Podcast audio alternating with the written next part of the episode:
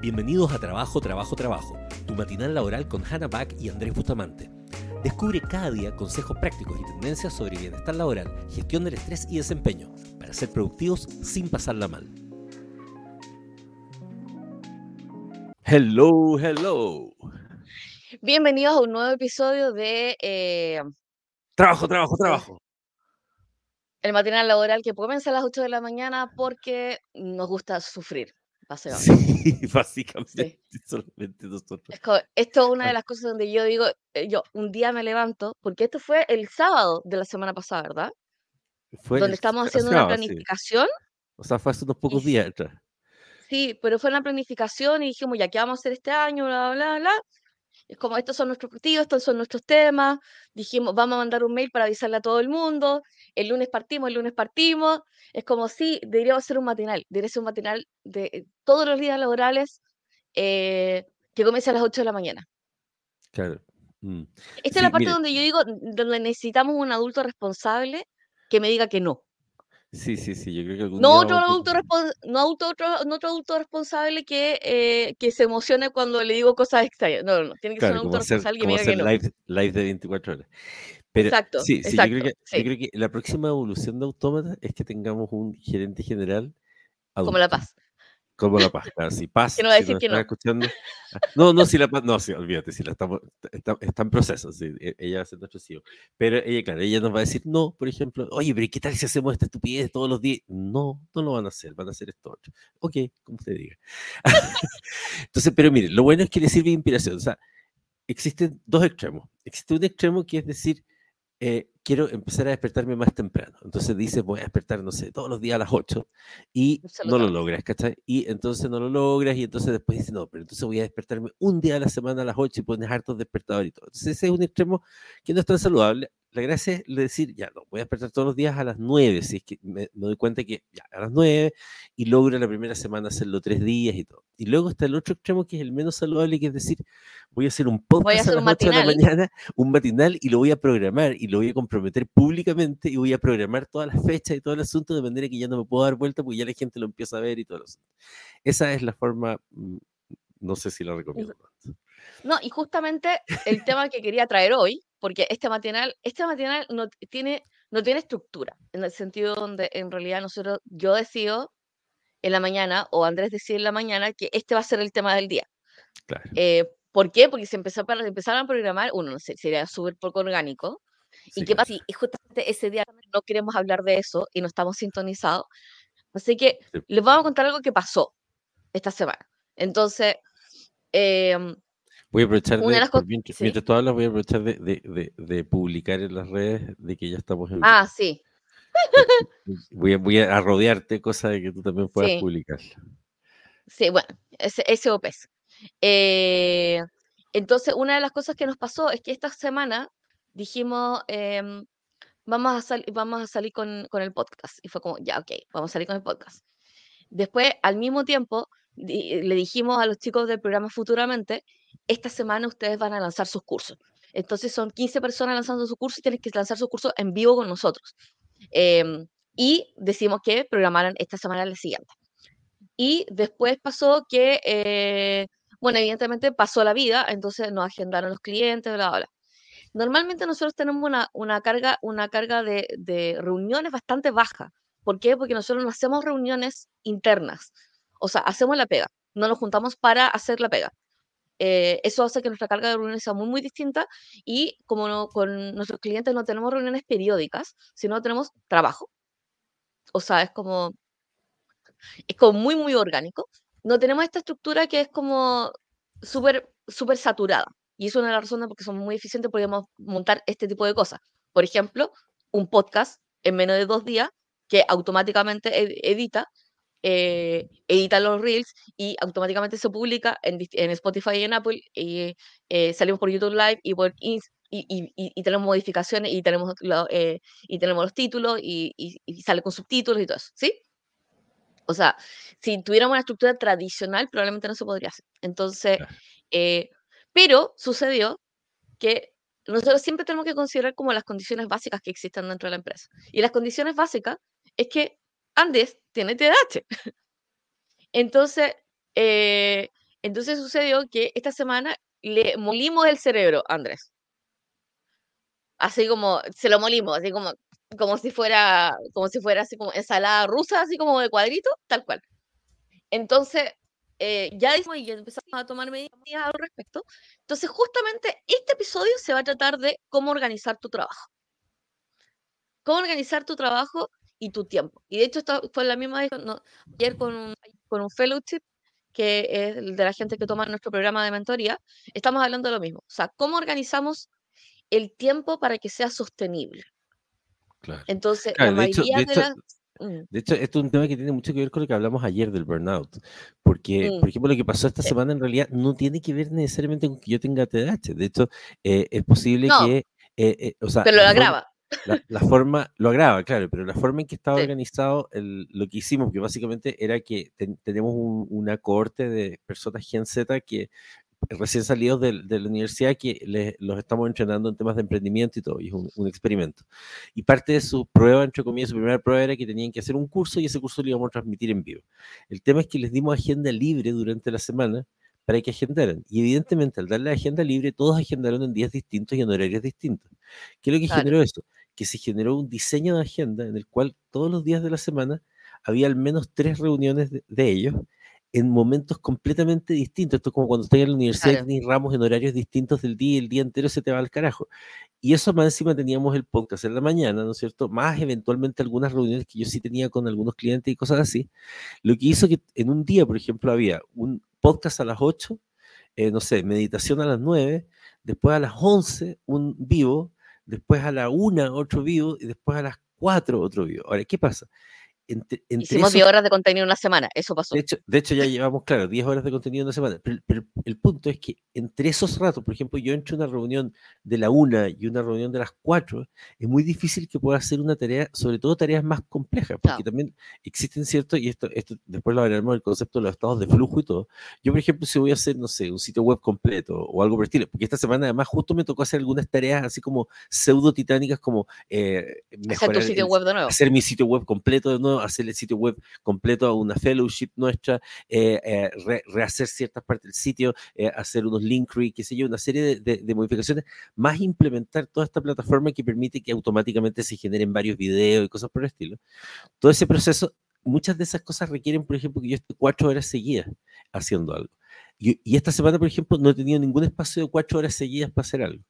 Y el problema Claro. de eso es que, no- que, que las tareas más complejas, que la gracia es que yo en cuatro horas puedo hacer tareas de, no sé, de 10 horas, eh, no, no pude tener ninguno de esos momentos. Entonces, lo que va generando es que, como en esos ratos más cortos solo puedo hacer micro tareas, eh, y no logro hacer este tipo de cuestiones, y eso le podría pasar a cualquiera. Con TDAH es peor, porque en el fondo además te aumenta el Claro. cortisol y todo.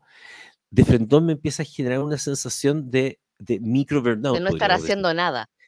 O sea, Claro, de hecho, entonces, la declaración, la declaración de ayer es no he podido avanzar en nada. Y era como, sí, pero acabamos de hacer 12 horas de contenido. claro, dos Y, sitios, qué sé pero, yo. y- claro, dos sitios y todo, pero es que no puedo avanzar en nada. Entonces también la percepción de motivación, cuando uno está en la percepción de que no tiene tiempo para poder hacerlo, es todo un tema. Mm. Entonces, hoy este episodio justamente se trata de organización, de cómo uno tiene que diseñar su trabajo y su rutina para poder trabajar mejor y poder encontrar mejores resultados. Entonces, el primer, em, el primer factor de, de optimizar tiene que ver con tu calendario. Entonces, eh, si tienen la percepción de su calendario, o sea, ven su- ab- abren su calendario y su calendario parece un queso suizo, estamos mal. Primera cosa. Si tienes todos los espacios llenos, estamos mal. Claro. Súper mal. Si tienes todos los espacios llenos heterogéneamente, estamos peor. ¿Por qué? Porque cuando nosotros tenemos reuniones, nos tenemos que preparar por esa reunión. Y cuando eh, terminamos esa reunión, probablemente vamos a tener que hacer alguna tarea posterior a esa reunión. Entonces, lo cual significa que yo cada vez que entro a una reunión es un cambio de contexto, que en agilidad es como un no-no. O sea, porque los cambios de contexto son, son carísimos para el cerebro.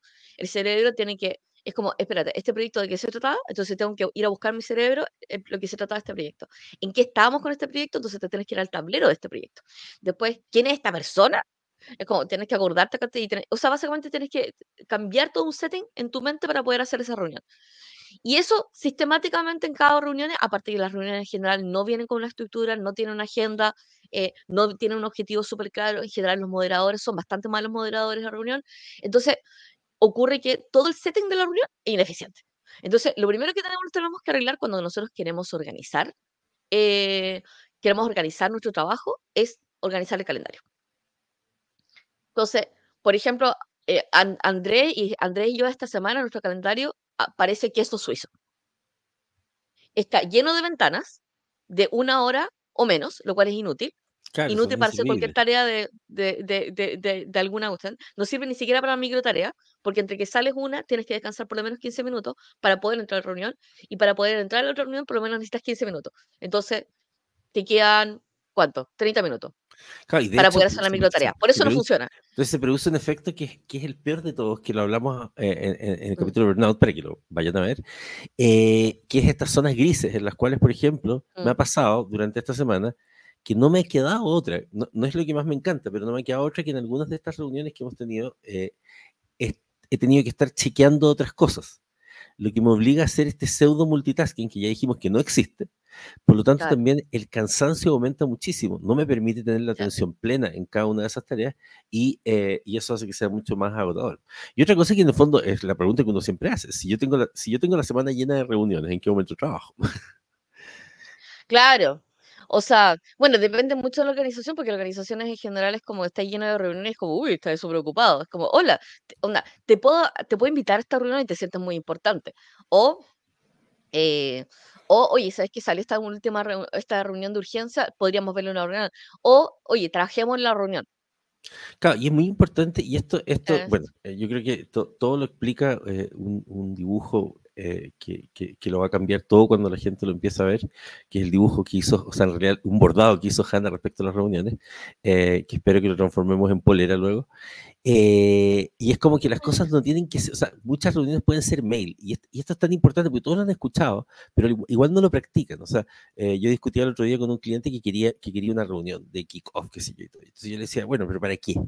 Entonces, no, papá, no. Y, y, sonó, sonó, pesado lo que yo le dije, pero después que ya entendió por qué lo pregunté. Porque yo necesitaba una justificación de eso, porque en el fondo, si uno podía participar, a veces, a veces los kick-off, por ejemplo, eh, son una gran conversación y a veces políticamente pueden tener sentido, pero a veces es mejor que el kickoff, por ejemplo, con un cliente que usted que tiene, que tiene relativamente claro lo que quiere. Digamos, voy a poner un, ejemplo muy burdo, hacer un sitio web y te mandó los requerimientos. Bueno, a lo mejor es, lo mejor es hacer un kickoff, a lo mejor ya con la primera propuesta y que la discusión sea respecto a la primera propuesta y no revolver a conversar lo que estaba en el... Ah, eh, y puede pasar por muchos, otros, por muchos otros temas. Entonces, ¿qué pasa? A veces la necesidad de la reunión es por un tema de inseguridad. Es por, es por, una, es por una sensación de control que creo que puedo tener al tener la reunión.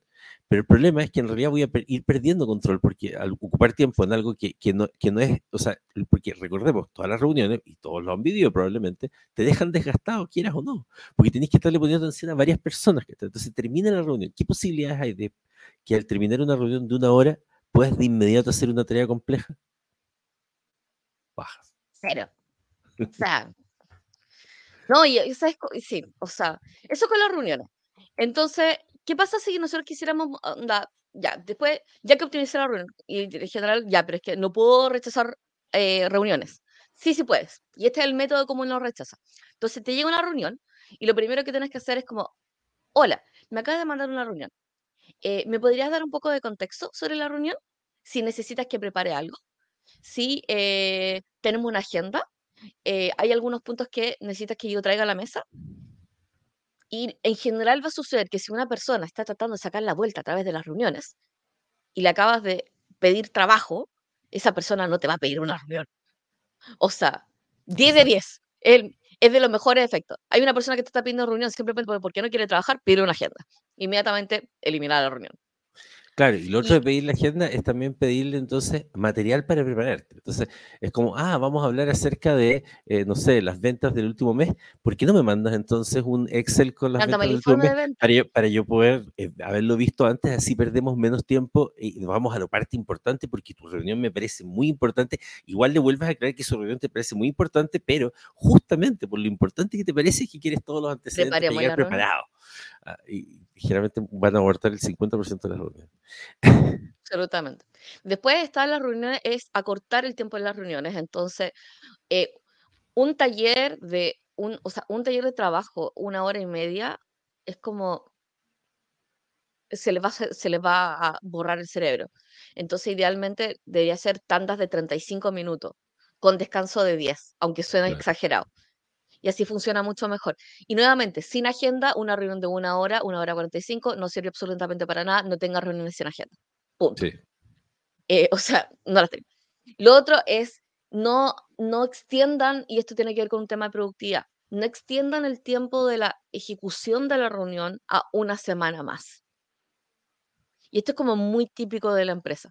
O sea, esto es como muy típico como de cultura corporativa que dice, veámonos la próxima semana. El problema es que la productividad se extiende una semana más, siempre. Entonces, una de las cosas que uno tiene que evitar es que cuando puedes resolver algo, lo resuelves inmediatamente. Es como, lo podemos ver al tiro, salgamos de la reunión y lo revisamos al tiro. Que la es, es también la razón de por qué uno debería tener reuniones y pausas después de 15, 15 minutos después, justamente para poder resolver esto y ahorrarte una reunión de 45 minutos a la siguiente semana. Aquí hoy tengo una reunión general para hablar de nuestra reunión particular. Claro, o sea, tener eh, existe el concepto de tener reuniones para planificar reuniones. Entonces eso no tiene sentido. Por eso se necesita tener una agenda. Lo, eh, el otro, eh, la otra forma también de organizar el tiempo tiene que ver con el cómo nosotros planteamos las reuniones dentro del calendario. Entonces, por ejemplo, em, de un día de lunes a viernes, nosotros con Andrés no tenemos reuniones los lunes. Están absolutamente prohibidas las reuniones todos los lunes. La tenemos bloqueada en nuestro calendario, nadie nos puede pedir reuniones, da lo mismo. Es como, nadie puede venir a hacer reuniones el lunes. Y una vez que Sí, está bloqueado nuestro calendario. Nadie puede pedir reuniones lunes. eventualmente nosotros tenemos reuniones entre nosotros los días lunes, pero el formato de las reuniones de los días lunes tampoco es el formato típico de trabajo. O sea, ese sí que es formato conversación, amigos, socios, pero en como en muy distensión, con pollos, lo que sea. Pero tiene que ser todo agradable el día lunes. Sí, y el día lunes para nosotros se llama Happy, Happy Monday. O sea, de hecho lo inventé hace años porque dije, tiene que haber un día donde no nos interrumpan para poder tener trabajo creativo, porque el trabajo creativo es un flujo mucho, muy distinto al trabajo de ejecución. Lo otro es que los días nosotros sí o sí los dividimos en tres tandas. Es como en la mañana, en la tarde y en la noche. Y esas tandas son de tres horas. O sea, tres, tres, tres. Son nueve horas. Eh, yo recomiendo a la gente que eh, tienda a tener esta cosa de olvidarse de tomar agua, olvidarse de comer, obligatoriamente tener agendado el, almuerzo. Porque de verdad es como toda la práctica de estoy tan ocupada, no puedo comer almuerzo, no es nada para estar orgulloso, le hace pésimo a tu cerebro. Claro, yo por ejemplo lo tengo, agendado, porque como nosotros usamos Calendly, que la gente nos puede mm. agendar las reuniones, porque eso obviamente nos ahorra mucho mm. de esta estupidez, o sea, y también, o sea, les recomiendo a todos usar Calendly, por ejemplo, Calendly u otro, qué sé yo, donde en el fondo la gente te pueda agendar y no, te, y no se estén mandando 200 mails. A ver, tú puedes el miércoles a las 4, no, no puedes el miércoles a las 4, pero tú puedes a no sé qué, y están dos horas y tres horas o tres días y nunca se ponen de acuerdo. Nosotros, alguien quiere reunirse con nosotros, le mandamos un link, pero la gracia de Calendly y otras aplicaciones así es que tú puedes programar. Entonces, por ejemplo, la gente no puede hacerlo los días lunes, etcétera y todo, pero, pero la gracia es que se conecta con tu agenda de Google o de Outlook. Entonces, yo, por ejemplo, tengo agendado los, la hora de almuerzo. Entonces, la gente no me puede agendar el almuerzo y me llego y tengo una alarma, entonces yo sé que es ahora el almuerzo y como que ya me programé para que ese es mi rato de almuerzo. Ah, eh, y es como, y de hecho tenía, me tenía un rato largo de almuerzo para que fuera algo tranquilo, ahora me lo corté para, que, para poder agendar más citas. Pero, pero eso es súper importante. Y eh, una vez que estamos, ya hicimos reuniones con agenda, eh, evitar, evitar aplazar reuniones para no tenerlas en la cabeza, ver esta programación del día, tener días sin reuniones, lo que tenemos que empezar a hacer es configurarnos como si fuera una máquina. Y eso tiene que ver un poco con los estados de flow. Em, ¿Y qué significa eso? Si yo sé que los cambios de contexto me están generando problemas, voy a generar días donde no tenga cambio de contexto. Entonces, algunas veces esto es lo que hago yo. Es como si tengo que hacer cosas en WordPress, hago días WordPress. Entonces, todo ese día en particular, todos los martes, siempre hago WordPress. Y, y, y es divertido, me sale mucho más barato esperar una semana, pero que solamente los martes vea WordPress, que en un día hacer WordPress, YouTube, StreamYard. Claro, O sea, total. simplemente no te sale a cuenta porque tiene que ver con los cambios de contexto. ¿Por qué con una plataforma? Por ejemplo, si tengo que hacer funciones SAP, es mucho más fácil hacer un día de SAP completo y el otro día de, no sé, SmartView o de Blackboard o de YouTube antes que estar haciendo los cambios de contexto porque los cambios de pantalla te llevan a distraerte.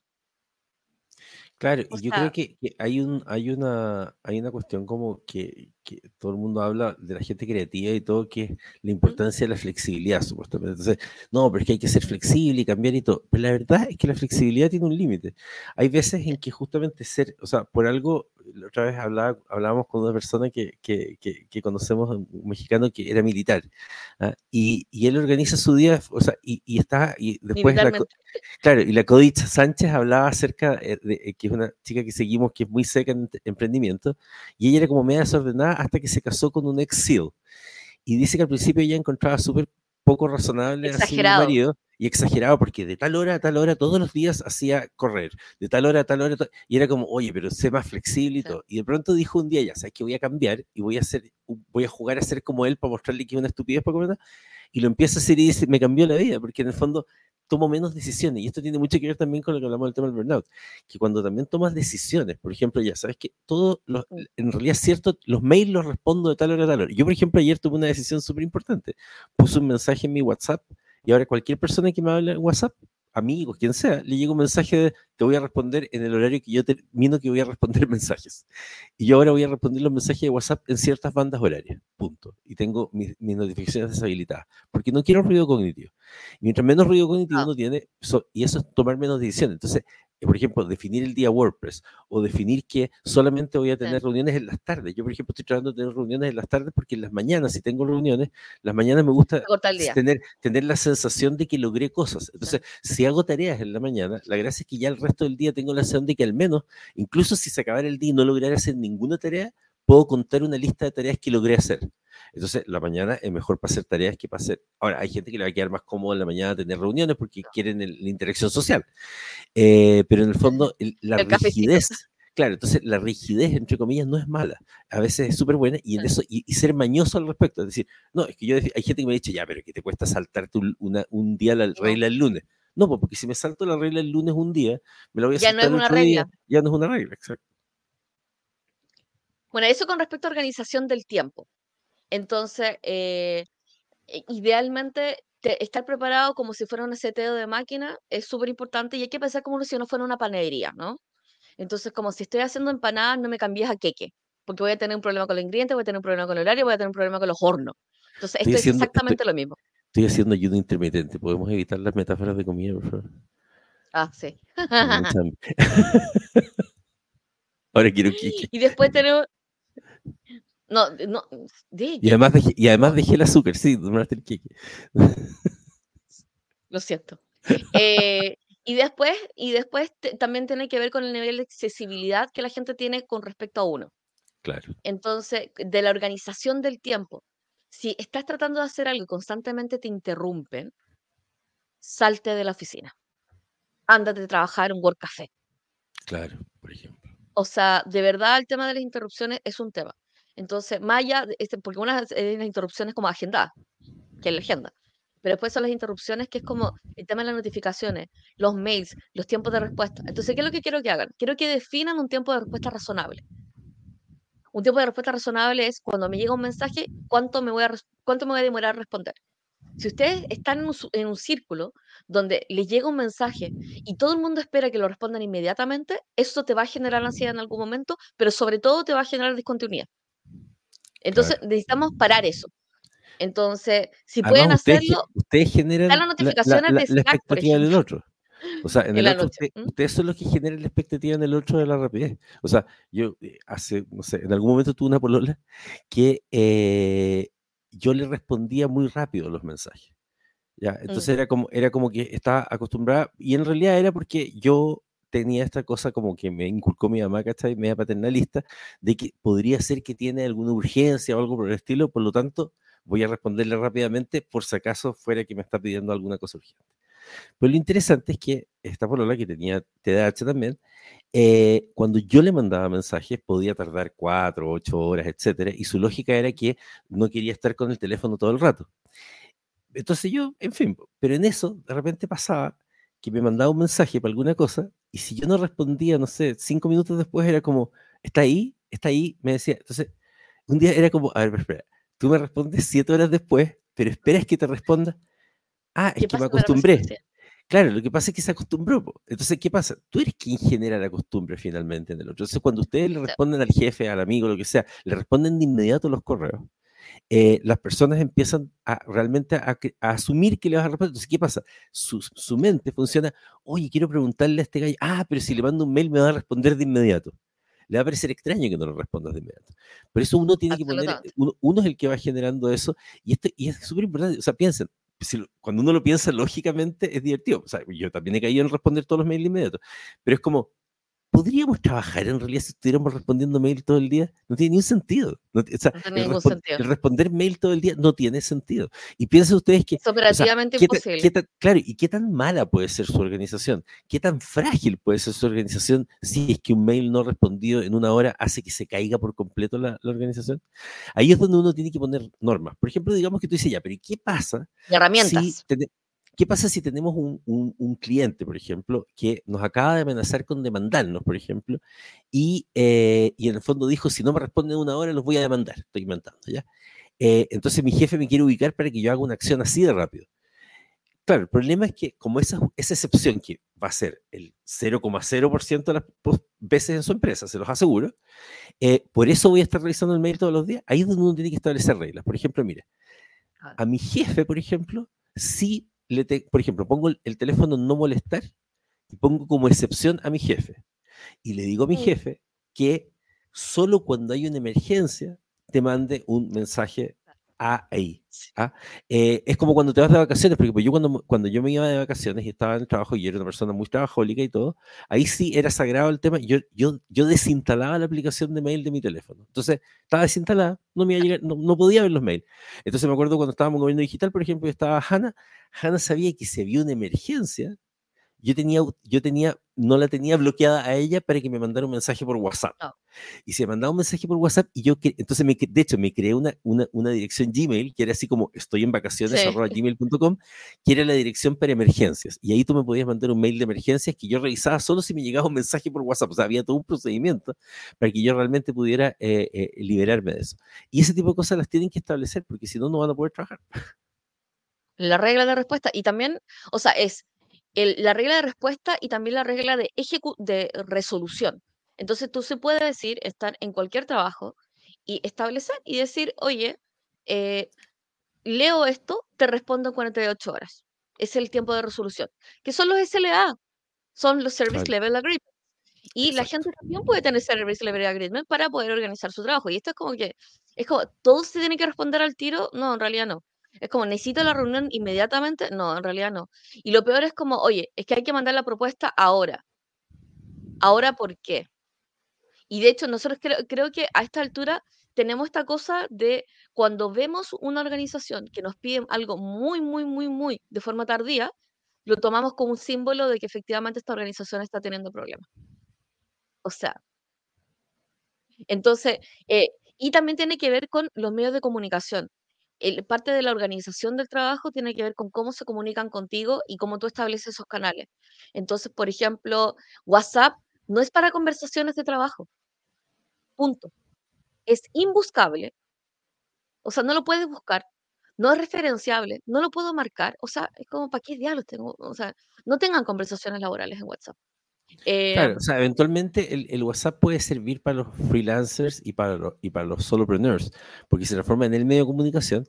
Pero, por ejemplo, si eres freelancer o solopreneur y no estás usando WhatsApp Business, estás, estás mal, porque, porque el WhatsApp Business es lo que tienes que usar. ¿Y por qué? Porque, por ejemplo, yo, uso WhatsApp Business y la gracia te permite categorizar a los contactos. ¿Y qué es lo que significa esto?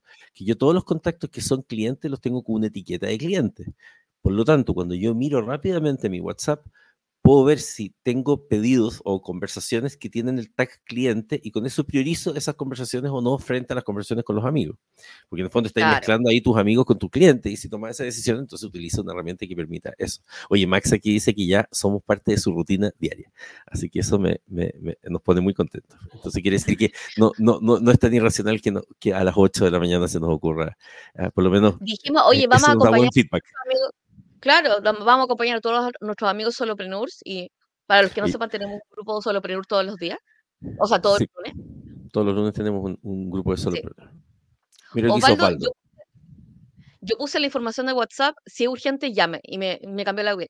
Hay una cosa que es muy heavy, que tiene que ver, los criterios, los criterios de resolución, la gente no los tiene, uno los forma. Claro. ¿Qué significa eso? Por ejemplo, cuando tú eres jefe y tú estás hablando con tu subalterno y dice, si es urgente, llámame. Y segundo, después de haber dicho esto, urgente es A, B, C, D, E. ¿Por qué? Porque si no te llaman pensando en lo que ellos piensan que es urgente. Claro. Y necesitamos tener un criterio aunado porque básicamente somos una compañía, ¿sí? Entonces eso es como un tema de acceso de acceso y tiempos de resolución. Entonces, y ahí ya es como, o sea, idealmente nosotros tenemos que organizar nuestro trabajo para que sea menos apagar incendios y más construir prevención de incendios. Sí, eso es como, y creo que el concepto de tener que estar apagando incendios es una de las grandes razones de por qué somos poco productivos. Porque estamos constantemente resolviendo algo que si nosotros nos sentáramos, podríamos resolver de forma mucho más permanente. Entonces la pregunta es, ¿cómo se resuelve? ¿Cómo organizar el trabajo para que dejemos de hacer incendios? Entonces lo primero es que uno tiene que identificar al pirómano. Claro, es una, buena técnica. Es como, y, a, qué me, a, qué me, refiero? Y es como, en toda organización hay un pirómano. Sí, eso es Y algunas veces el pirómano eres tú. Igual es entretenido ser pirómano, pero. Claro, ¿qué, hace un pirómano? ¿Qué hace un pirómano? Primero, en vez de apagar incendios, le, mete gasolina. Claro. Entonces, cuando hay un evento, en vez de ser una persona razonable y decir, ya, veamos este evento, analicémoslo, ¿qué podemos hacer ahora? Corre en círculos con las manos arriba con gasolina en la mano. Claro. O sea, es un pirómano. Después, ¿qué hace un pirómano? En vez de encontrar un incendio y decir, llamemos a los bomberos, se queda mirando el incendio. Sí. Oye, qué buena metáfora, porque me acordé cuando era chico, era, pirómano y resulta que, me acuerdo que una vez estaba ahí, estaba ahí eh, ahora, yo era súper cuidadoso con mi juguete, entonces no me gustaba romperlo, entonces un día me compré un autito para incendiarlo, entonces era, su objetivo era ser incendiado.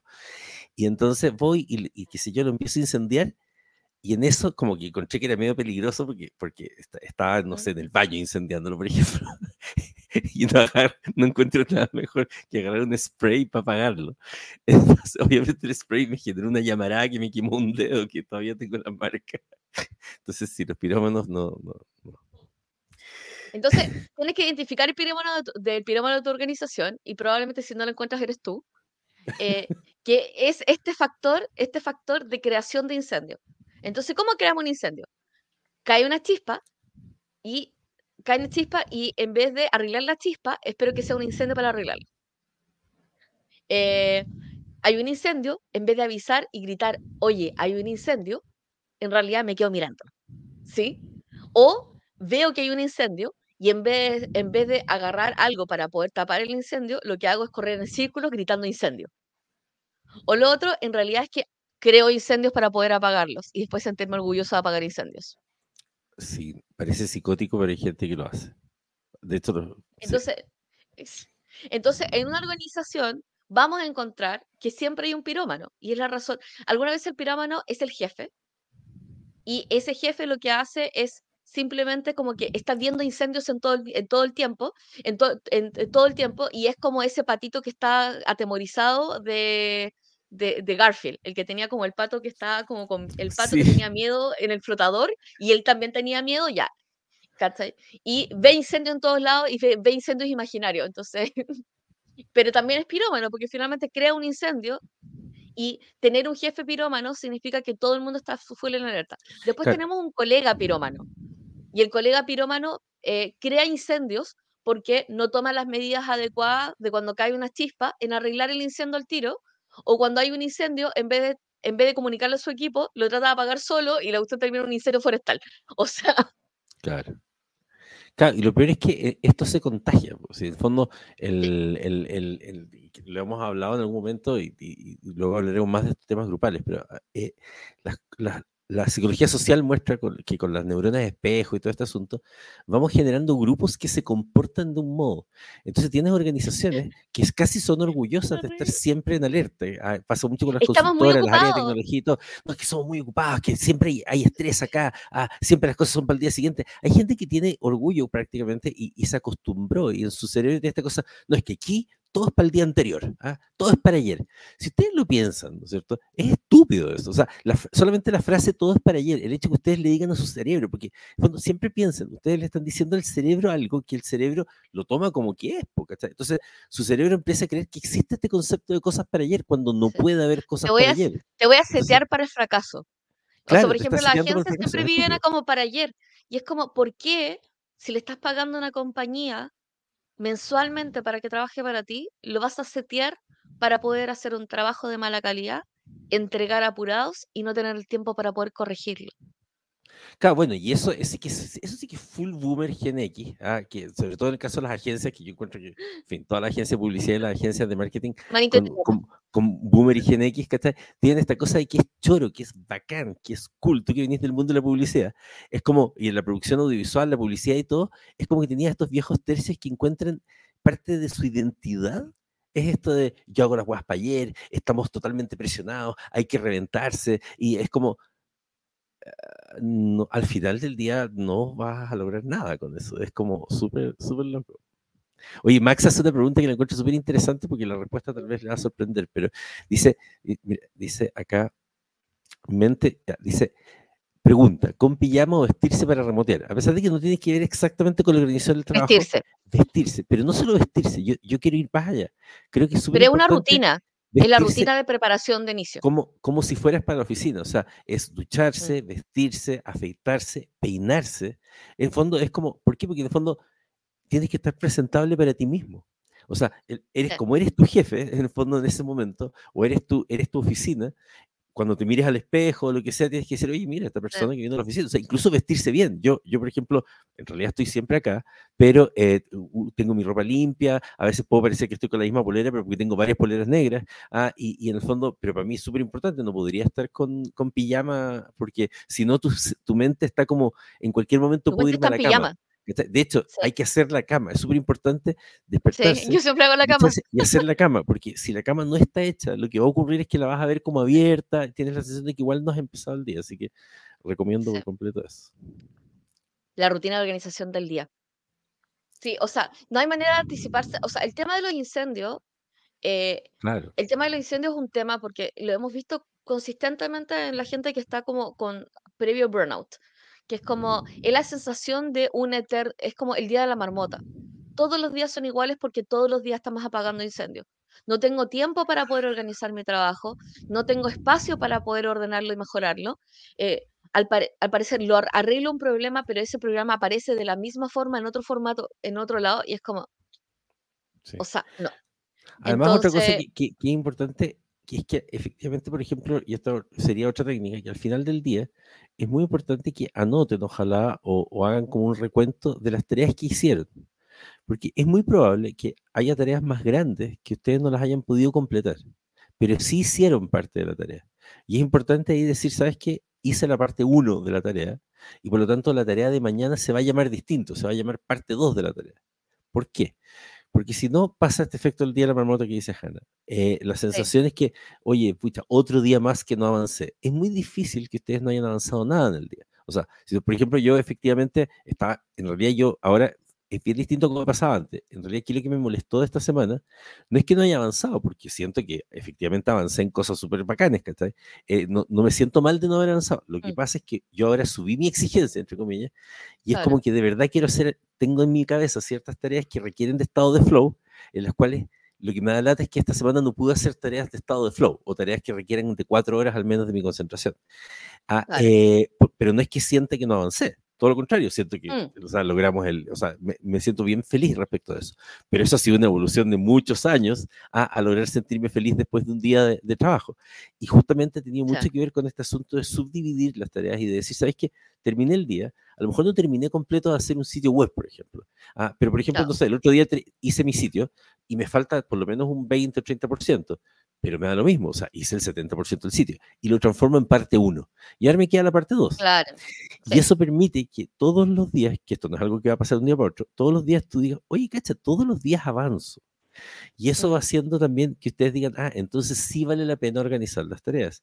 Y de a poco van a ir también empezando a ser más realistas para asignar las tareas. Y esta parte también es muy importante, que es el, el, poner su lista de tareas inmediatamente que la hayan puesto con todo ese optimismo falso que tienen por su sesgo de, de, optimismo, es que antes de empezar a hacer las tareas, mm, se pongan a pensar en el peor escenario de cada una de esas tareas y en el peor escenario pónganle la cantidad de minutos que demorarían y les puedo asegurar que todas las veces que se haga una lista de tareas van a necesitar 12 horas para hacerla y por lo tanto ya su lista no sirve. Pero si eso lo hacen antes versus tener la expectativa de que lo van a lograr, tienen mucha menos sensación de fracaso. Pero les voy a decir algo terrible. Es terrible. Es no organicen tareas. Diseñen entregables. Eso porque el diseño de entregables es lo que yo entrego, lo que yo vendo, lo que yo ofrezco, va a determinar la tarea. Si yo me dedico a organizar la tarea sin diseñar el entregable y diseñar y organizar el entregable, lo que va a pasar es que voy a tener tareas pelotudas después de un rato. Entonces, tengo un ejemplo para eso. Entonces, digamos que nosotros tenemos un curso y el curso, nosotros hicimos, por ejemplo, el curso de diseño de servicio. Hicimos un curso de servicio, entonces empezamos con las tareas. Hacer los cursos, hacer el índice, bla, bla, bla, bla, bla, bla, bla, bla, bla. Si yo diseño un curso que me obliga a estar lunes a viernes a cierto horario con dos horas de material que tiene que estar listo, ese es el nivel de organización que voy a tener que tener. Claro. Versus un curso pregrabado para los días miércoles que tiene un Slack de conversación que está abierto durante la semana pero está automatizado. Mismo producto, distinta organización de entregable.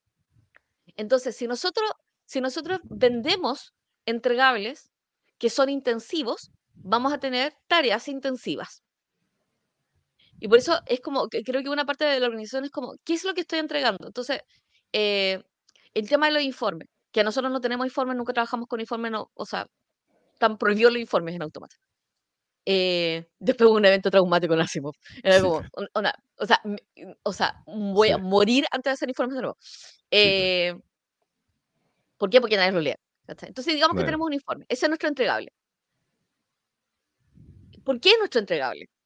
Entonces, a mí me, da mucha risa cuando hay consultoría donde ponen, ponen informes que saben que no nadie los lee. Versus colocar una reunión de finalización de etapa. Que queda grabada y que tiene notas. Versus hacer el informe. Entonces ahí tienen dos entregables súper distintos. Uno, una presentación que se le entrega al equipo, que es como una bajada al entregado de seguito y el otro es un informe que nadie va a leer. Entonces, si ustedes definen un entregable bueno, van a poder organizar mucho mejor. Entonces, ¿cuál es la, clave de hacer un entregable bueno? Uno, que genere valor. O sea, que es como que genere valor a alguien. El valor siempre es entregado y co-construido con la otra persona. Dos, que sea sostenible. O sea, que se pueda volver a hacer y que tenga sentido dentro del contexto. Entonces, por ejemplo, si yo tengo un proyecto, y esto es como los típicos servicios de redes sociales, si yo tengo un servicio de redes sociales donde tengo 10 horas de redes sociales, no puedo tener 8 de hacer informe. Claro. Hay que tener un diseño coherente. Entonces, yo hago un diseño entregable y en este diseño entregable digo, este es el valor que estoy construyendo, esto, es finalmente lo que voy a entregar, esto tiene sentido, esta es la mejor versión de lo que yo puedo entregar. En vez de tener un informe semanal, voy a tener un mail con una PPT que se autoarma con Power BI y va a estar automatizado. O va a ser un informe automatizado todos los lunes, que de hecho yo solo tengo automatizado. Versus tener una reunión para poder explicar la cuestión, que, siendo que a nadie le interesa escucharla. Claro, y el tema de la automatización, el tema de la automatización es un tema re clave, porque hoy día hay muchas herramientas que automatizan las cosas. Y aquí es súper clave que ustedes eh, tengan disposición a tener un presupuesto para herramientas de automatización y no encontrar que tener herramientas de automatización es caro. ¿Por qué? Nosotros, por ejemplo, tenemos hartas herramientas de automatización que no nos salen baratas.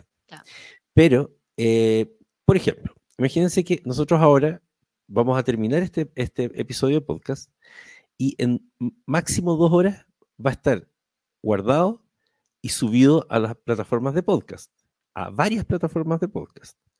Pero además va a haber cinco micro videos con subtítulos y con nuestras caras puestas una arriba de la otra para que queden en formato vertical, donde se van a seleccionar las cinco mejores frases y van a quedar publicadas en al menos cuatro o cinco redes sociales.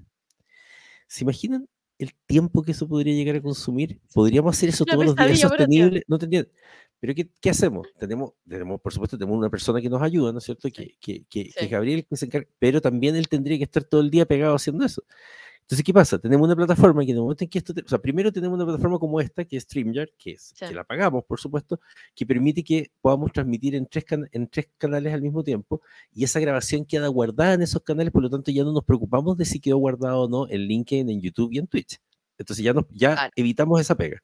Y después otra plataforma de inteligencia artificial entiende lo que decimos, genera sugerencias de clips, les pone los subtítulos y está ya conectada a todas nuestras redes sociales, por lo tanto yo pongo publicar, publicar, publicar, publicar y queda publicado en todas las redes y programado además a lo largo del día. La sensación cuando alguien nos ve es que, oye, estos gallos están haciendo contenidos todo el día y traducción, pero en realidad tenemos automatización. Igual es cierto. Ahora, es cierto, sí, es verdad. Pero ahora, ahora en el fondo, lo mejor es que sería, Exacto. Entonces, el tema del calendar, por ejemplo, ¿cuánto tiempo se demoran en ponerse de acuerdo por una reunión? El hecho de que la gente tenga, o sea, yo, nosotros mandamos un link, punto, nos despreocupamos, alguien nos dice reunión, aquí tienes tu reunión, agenda cuando tú quieras. Pero ¿Ah? inclusive, inclusive, cuando tú no tienes calendar, sí puedes tomar decisiones como dame dos opciones de horario. Por ejemplo. Y con eso te resuelves el, como el 60% de la discusión posterior, porque tienes dos opciones de horario. La chance de que tengan las dos opciones tomadas, muy, muy baja. Claro, usar Canva para hacer presentaciones porque ya viene con cosas prehechas, usar GPT para iniciar cierto tipo de cuestiones. Entonces, qué buen tema. Qué buen tema, porque uno, ¿cómo organizar el espacio de trabajo? Entonces, ayer justamente estábamos con un fellow, que es de nuestro programa de mentoría, y yo decía, perfecto, me encanta la cantidad de contenidos que está haciendo, creo que la calidad está súper buena, ¿dónde están los archivos? Y me mira y me dice, en realidad están en una gran carpeta. ¿Y qué significa estar en una gran carpeta? No estar en ningún lado, po. Si tengo que encontrar, meterme en el archivo y tener que leer cada uno para saber qué archivo es, eso no es una organización. Entonces, hablemos un poco de la, de la organización del trabajo a nivel de insumos y materiales que tienen que estar disponibles. Entonces, si tú vas a un taller de un carpintero, el carpintero, un buen carpintero, va a tener su taller organizado. Mi papá eh, tiene su taller al milímetro organizado sabe dónde están, o sea, para poder trabajar sistemáticamente tiene que tener bajo, eh, bajo cambio, o sea, poco, poco cambio de contexto. Entonces, siempre va a tener, uno, un diseño que va a estar dibujado en algún momento, normalmente uno lo tiene un tablero al frente. Eh, dos, una distribución del espacio que tiene el flujo del trabajo. Tres, accesibilidad de todo eso. Y cuatro, compartibilidad. O sea, que es como una palabra que acabo de inventar, pero que tiene que ver que cuando una persona entra a ese espacio, es capaz de poder entender ese espacio fácilmente y rápidamente. En vez de cuando uno entra a la cocina de la mamá, preguntarle, ¿dónde están las tigueras? Ya. Que es como un poco de usabilidad del espacio y usabilidad de los materiales. Entonces, si nosotros queremos organizar nuestro trabajo, y esto es algo que nosotros hacemos mucho con los mentorship, eh, con los fellow, es decirle, querido fellow, ¿cómo haces, cómo haces tu trabajo? Entonces hago A, B, C, D, E, F, G. Ya, perfecto. ¿Cómo distribuyes tu tiempo? En realidad está distribuido y parece, o sea, parece un queso suizo. Ya, perfecto. Que deje de ser un queso suizo. Ya. Después, eh, ¿cómo, ¿qué tipo de entregables entregas? Es como esto. Ah, perfecto. ¿Podría ser estos entregables mucho mejor? Sí, la verdad es que podría ser automatizado. Perfecto. Súper bien. ¿Dónde está la información en la que tú trabajas? ¿Cómo, ¿Cómo haces lo que tú haces? Entonces, como si la respuesta es, bueno, tengo que ir a buscar un mail, y después tengo que, tengo que preguntar y llamar a alguien, después me tengo que meter a SAP y después me tengo que meter a, a, tal documento y tengo que sacarlo y descargarlo, y después tengo carpetas, pero las carpetas tengo unas carpetas en mi computador y tengo otras carpetas en, en la nube. ¿En qué universo paralelo eso va a poder ser organizado? En ninguno. ¿En qué universo paralelo esa persona se va a poder ir de vacaciones? Entonces, yo siempre digo que uno tiene que tener una organización para poder trabajar de tal manera que uno pueda irse de vacaciones tranquilo. ¿Qué significa eso? Que yo puedo ser capaz de poder traducirlo y poder traspasarlo. Entonces, por ejemplo, me encanta la gente que organiza sus tareas y le pone papel. ¿Papel? Si yo tengo un papel que dice papel, ¿qué le dice? ¿Qué instrucción es? Comprar papel, hacer papel, fumar papel, ah, fumar papel. Entonces, uno, cuando uno, cuando uno organiza su espacio, por ejemplo, los tableros de trabajo, como un trelo, necesita ponerle etiquetas razonables, explícitas, que le digan al cerebro, el cerebro lo mira y se organiza inmediatamente porque sabe qué tiene que hacer. Entonces, por ejemplo, comprar papel insuficientemente organizado. Comprar papel 250 gramos, insuficientemente organizado. Comprar papel, o sea, con 250, 750 gramos en color animal. Esa es una instrucción de organización. No, y lo mismo, el tema de las tareas muy gigantes no tiene sentido. Por ejemplo, hacer sitio web pero hacer un sitio web puede ser, o sea, puede ser semanas, hay gente que se demora, puede ser que, no sé, por ejemplo, nosotros ya tenemos todo automatizado y a veces nos demoramos un día en hacerlo, pero igual, por ejemplo, yo, por ejemplo, cuando pongo el hacer, antes ponía eso, esa estupidez, pero ahora entonces es que no, pongo instalar plugins, esa es la primera fase del sitio web, después es como, ya, la siguiente tarea es como crear contenido, la siguiente tarea es como automatizar los mails, no sé. Ahora, hay un son, tema. Son, son asibles en un determinado tiempo. Claro. Ahora, es un tema. Una cosa es colocarle bien el nombre a la tarea, pero nuevamente, si el entregable está poco optimizado, vamos a tener problemas. Entonces, ¿qué es lo que ha hecho Andrés durante este tiempo? Y este es como el tema más importante que le podemos transmitir en temas de organización de trabajo. Es el método. ¿Y qué es el método? El método es cómo tú organizas tu trabajo. Es como tú logras los resultados. Es como tú entiendes y diseñas los entregables, los hitos y los requerimientos de ese trabajo. ¿Y qué es lo más importante? Aunque tú estés en una organización que tenga incendios todo el tiempo, tú puedes tener tu propio método. Y tu propio método es cómo tú resuelves, con qué lógica resuelves, en qué pasos resuelves algo. Y esto es interesante porque es como, estoy en una organización que son todo un caos, pero mi metro cuadrado está súper organizado. Eso, ese es el método. Entonces, el método es una combinación donde yo tengo súper claro cuáles son los entregables de la maquinita, entonces se trata como si fuera una máquina, tengo claro cuáles son los pasos y voy optimizando los pasos. Entonces, en vez de estar apagando incendios sin aprender nada del incendio, lo que yo hago es que cada vez que apago un incendio, tomo una parte que se convierte en mi método. Una etapa donde yo sé, en esta etapa normalmente recolectábamos, o sea, hacíamos entrevistas y es como, no, no, no, en esta, etapa, en esta etapa lo que voy a hacer, voy a entrevistar gente. Perfecto, voy a entrevistar gente. Después las entrevistas, en vez de tener las entrevistas, porque es la última vez que les hice entrevista, la pasé en una nota y la verdad es que las notas después fueron un infierno a pasarla, la voy a hacer en Notion donde va a estar, en cada persona te va a tener un documento de entrevista. Perfecto. Eh, después, eh, yo Cabrera dice que respire y que no se acelere tanto, por favor. Es como, usted claramente es nuevo. Sí, sí. Pero bienvenido. Va, va, nos va a ir conociendo a poco.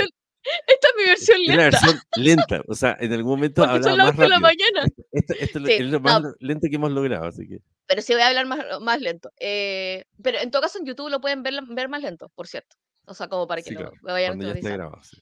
Claro. Y después, después de ir automatizando, o sea, de, de ir eh, estandarizando esto, que una vez que descubres cuando estás resolviendo un, incendio, este incendio se puede resolver de mejor manera, eh, te quedas con esa práctica de la mejora y una vez que mejoras eso, lo vuelves un estándar. Y estandarizas y normalizas el, y formalizas sobre todo el método. Y cada vez que alguien te invite, sabe que tú vienes con tu método. Ahora, ¿qué es lo importante del método? Y creo que es como donde veo el error con los métodos. La gente tiende a, es como, esto me funciona, no lo voy a mejorar nunca. Ya, eso es un, eso es lo que genera estancamiento laboral, de hecho. O este método lo entiendo yo y me funciona a mí. Que esa es como la típica señora que no quiere soltar el Excel, onda, y que todo el mundo tiene nervioso, está nervioso con su Excel porque es un Excel Frankenstein. Ya, eso tampoco funciona. Todos los niveles de organizaciones tienen que ser niveles de organizaciones que se puedan traspasar y que se puedan escalar. Si no, no funciona. Entonces, vamos a, vamos a tratar de, de, cada vez que nosotros resolvamos algo, y esto tiene que ver también con la organización de la agenda, que es como, ¿cuáles de estas tareas son tareas que realizo por una sola vez? ¿Y cuáles de estas tareas son cosas que voy a seguir reutilizando y por ende quiero mejorar? Entonces, a mí me da mucha risa porque hay gente que dice, no, lo que pasa es que estoy optimizando cómo hacer esta tarea. Y es como, ¿y cuántas veces haces esta tarea al, año? Y es como, una vez. Déjalo ir. déjalo ir. Sácala rápido. O sea, francamente, o ¿cuál es el punto? versus una tarea que hago recurrentemente, que necesito sí o sí dejar de apagar incendios con esa tarea y, estandarizarlo. Ahora, muy importante en general, para todo lo que es optimización del trabajo y desempeño, es el feedback positivo. Por lo tanto, dense el trabajo todos los días, cuando vayan a definir su día, eh, que piensen en el día. Esto es súper importante en la mañana, pensar en el día. La gente no le da importancia, porque sí, pero si dejas pasar el día, o sea, incluso aunque no cumplas las cosas que te planifiques en el día, pero al menos visualiza tu día. O sea, porque así sabes hacia dónde va. Esto es como cuando eh, ayer hablábamos de los tutoriales. No es lo mismo que te hagan un tutorial donde estás todo el tutorial viendo para poder llegar a ver el resultado final. Aquí te muestren el resultado final del tutorial, que es lo que vas a lograr hacer cuando haces el tutorial, y luego vas haciendo el tutorial con tu cerebro ya sabiendo que vas a ver eso. De hecho, hemos descubierto que como técnica de aprendizaje buenísima. Algún día les vamos a contar lo que estamos haciendo futuramente y todo lo que tiene que ver con eso. Pero esto es lo mismo, visualicen su día. Y en esa visualización del día hagan una, cosa que es clave. Definan una, no dos, ni tres, ni cuatro, una tarea que es la más importante del día, la, la, que más le importa y que no, sea una tarea, que no sea una tarea absurda, no es nuevamente como hacer el sitio web de la vida, sino que sea algo bien concreto, un entregable, y que saben que esa sí que la van a cumplir sí o sí porque eso va a ir generando en su cerebro que todos los días tengan como un triunfo. Y hace que su cerebro empiece a funcionar en modalidad triunfo y no en modalidad fracaso. ¿Ah? que, es un poco lo que hablábamos en, en otro de los episodios cuando hablamos de que en la mañana es muy importante tener un triunfo y ahí pónganse incluso una tarea a lo mejor que sea como irrelevante, entre comillas, como ver un capítulo o, un, TED, por ejemplo, de 15 minutos completo. Yo todas las mañanas voy a ver un TED de 15 minutos. Oye, y tú van a triunfar todos los días, básicamente. Entonces su cerebro, como no diferencia si es una tarea productiva o no productiva, lo que va a hacer es que su cerebro se empiece a transformar en un cerebro triunfador. Recuerden que es muy importante el asunto de las afirmaciones en ese sentido. No es una cosa mágica, ni metafísica, ni del secreto. Es una cuestión neurocientífica. O sea, es, tú, eres lo que le dices a tu cerebro, punto. Si te dices que eres inútil, te transforma en inútil. Si te dices que no eres inútil, te transforma en inútil. Así que yo diría que... Razón por la cual uno tiene que organizar su día para que sea eficiente y productivo. Em, pero es muy divertido. Creo que parte de la organización que nosotros hemos ido logrando es que igual es resiliente en el sentido que es flexible. O sea, tenemos espacios para poder tener espacios de creatividad. Entonces, tú puedes tener optimizado tu día que no parezca queso suizo, pero sí parezca un juego de Tetris. Y eso tampoco funciona.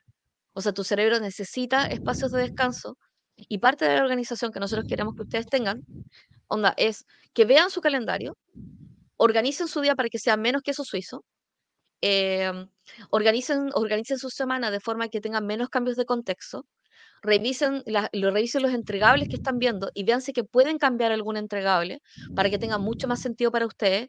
Por ejemplo, sea más espaciado en el tiempo, eh, no les interrumpa, sea algo que puedan reutilizar.